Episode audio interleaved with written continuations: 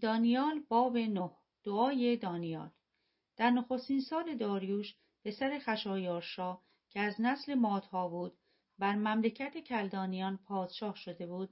آری در نخستین سال سلطنت او من دانیال شمار سالهایی را که بنابر کلام خداوند به ارمیای نبی میبایست در ویرانی اورشلیم به کمال رسد یعنی هفتاد سال از کتب دریافتم. پس روی خود را به سوی خداوندگار خدا متوجه ساختم تا با دعا و التماس و روزه و پلاس و خاکستر مسئلت نمایم. نزد یهوه خدایم دعا و اعتراف کردم و گفتم خداوندا ای خدای عظیم و مهیب که عهد و محبت خود را با آنان که تو را دوست می‌دارند و فرمانهایت را به جای میآورند نگاه می‌داری. ما گناه کرده و اسیان ورزیده ایم. شرارت پیشه کرده و سرکشی نموده ایم و از فرمانها و قوانین تو روی گردانیده ایم. به خادمانت انبیا که به نام تو با پادشاهان و سروران و پدران ما و همه مردم سرزمین ما سخن گفتن گوش نسپرده ایم.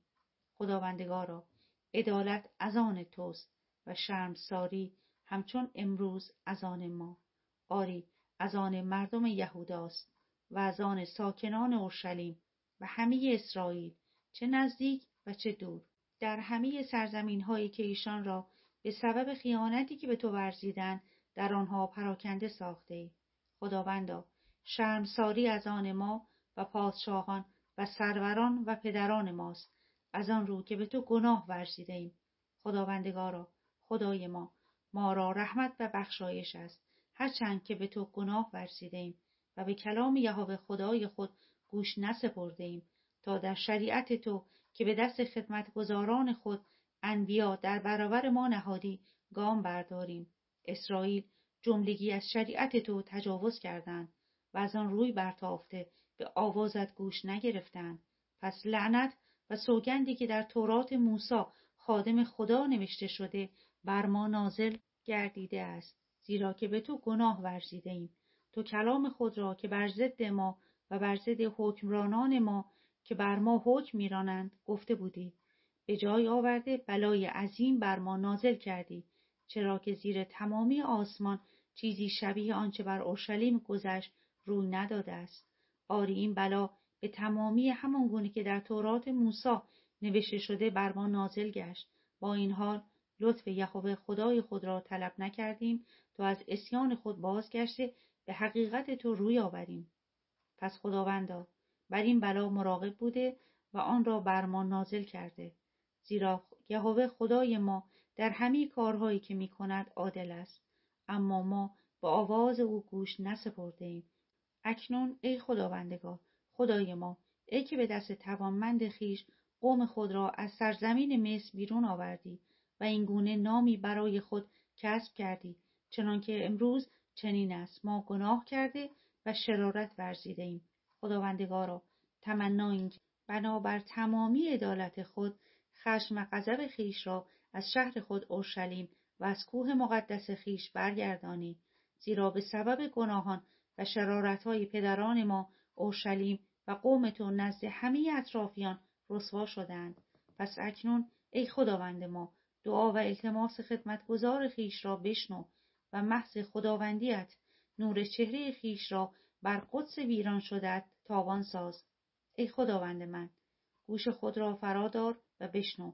دیدگانت را بکشا و بر ویرانی های ما و شهری که نام تو را بر خود دارد بنگر. زیرا تمناهای خیش را نه بر پایه پارسایی خود بلکه بر پایه رحمت عظیم تو به درگاهت بیان می‌داریم. خداوندگار بشنو. خداوندگار را بیامرز. خداوندگار را گوش فراده و عمل فرما.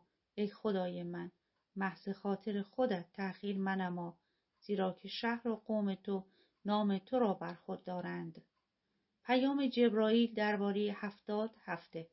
همچنان که من هنوز سخن می گفتم و دعا کرده به گناه خود و به گناه قوم خیش اسرائیل اعتراف می کردم و التماس خود را برای کوه مقدس خدایم به درگاه یهوه خدایم بیان داشتم آری همچنان که هنوز در دعا سخن می گفتم آن مرد جبرائیل که در آغاز در رویا دیده بودم با پروازی تند به هنگام هدیه شامگاهی نزد من رسید. او مرا فهم بخشیده با من سخن گفت و فرمود ای دانیال اکنون بیرون آمدم تا تو را بصیرت و فهم بخشم. در آغاز تمناهایت امر صادر گردید و من آمدم تا تو را خبر دهم زیرا که تو بسیار محبوبی. پس در این پیام تأمل کن و رویا را درک نما. هفتاد هفته برای قوم تو و برای شهر مقدست مقرر گشته است تا به نافرمانی خاتمه داده شود و گناه پایان پذیرد و تقصیر کفاره گردد و پارسایی جاودانی آورده شود و رویا و نبوت مهر گردد و قدس الاقداس محض شود.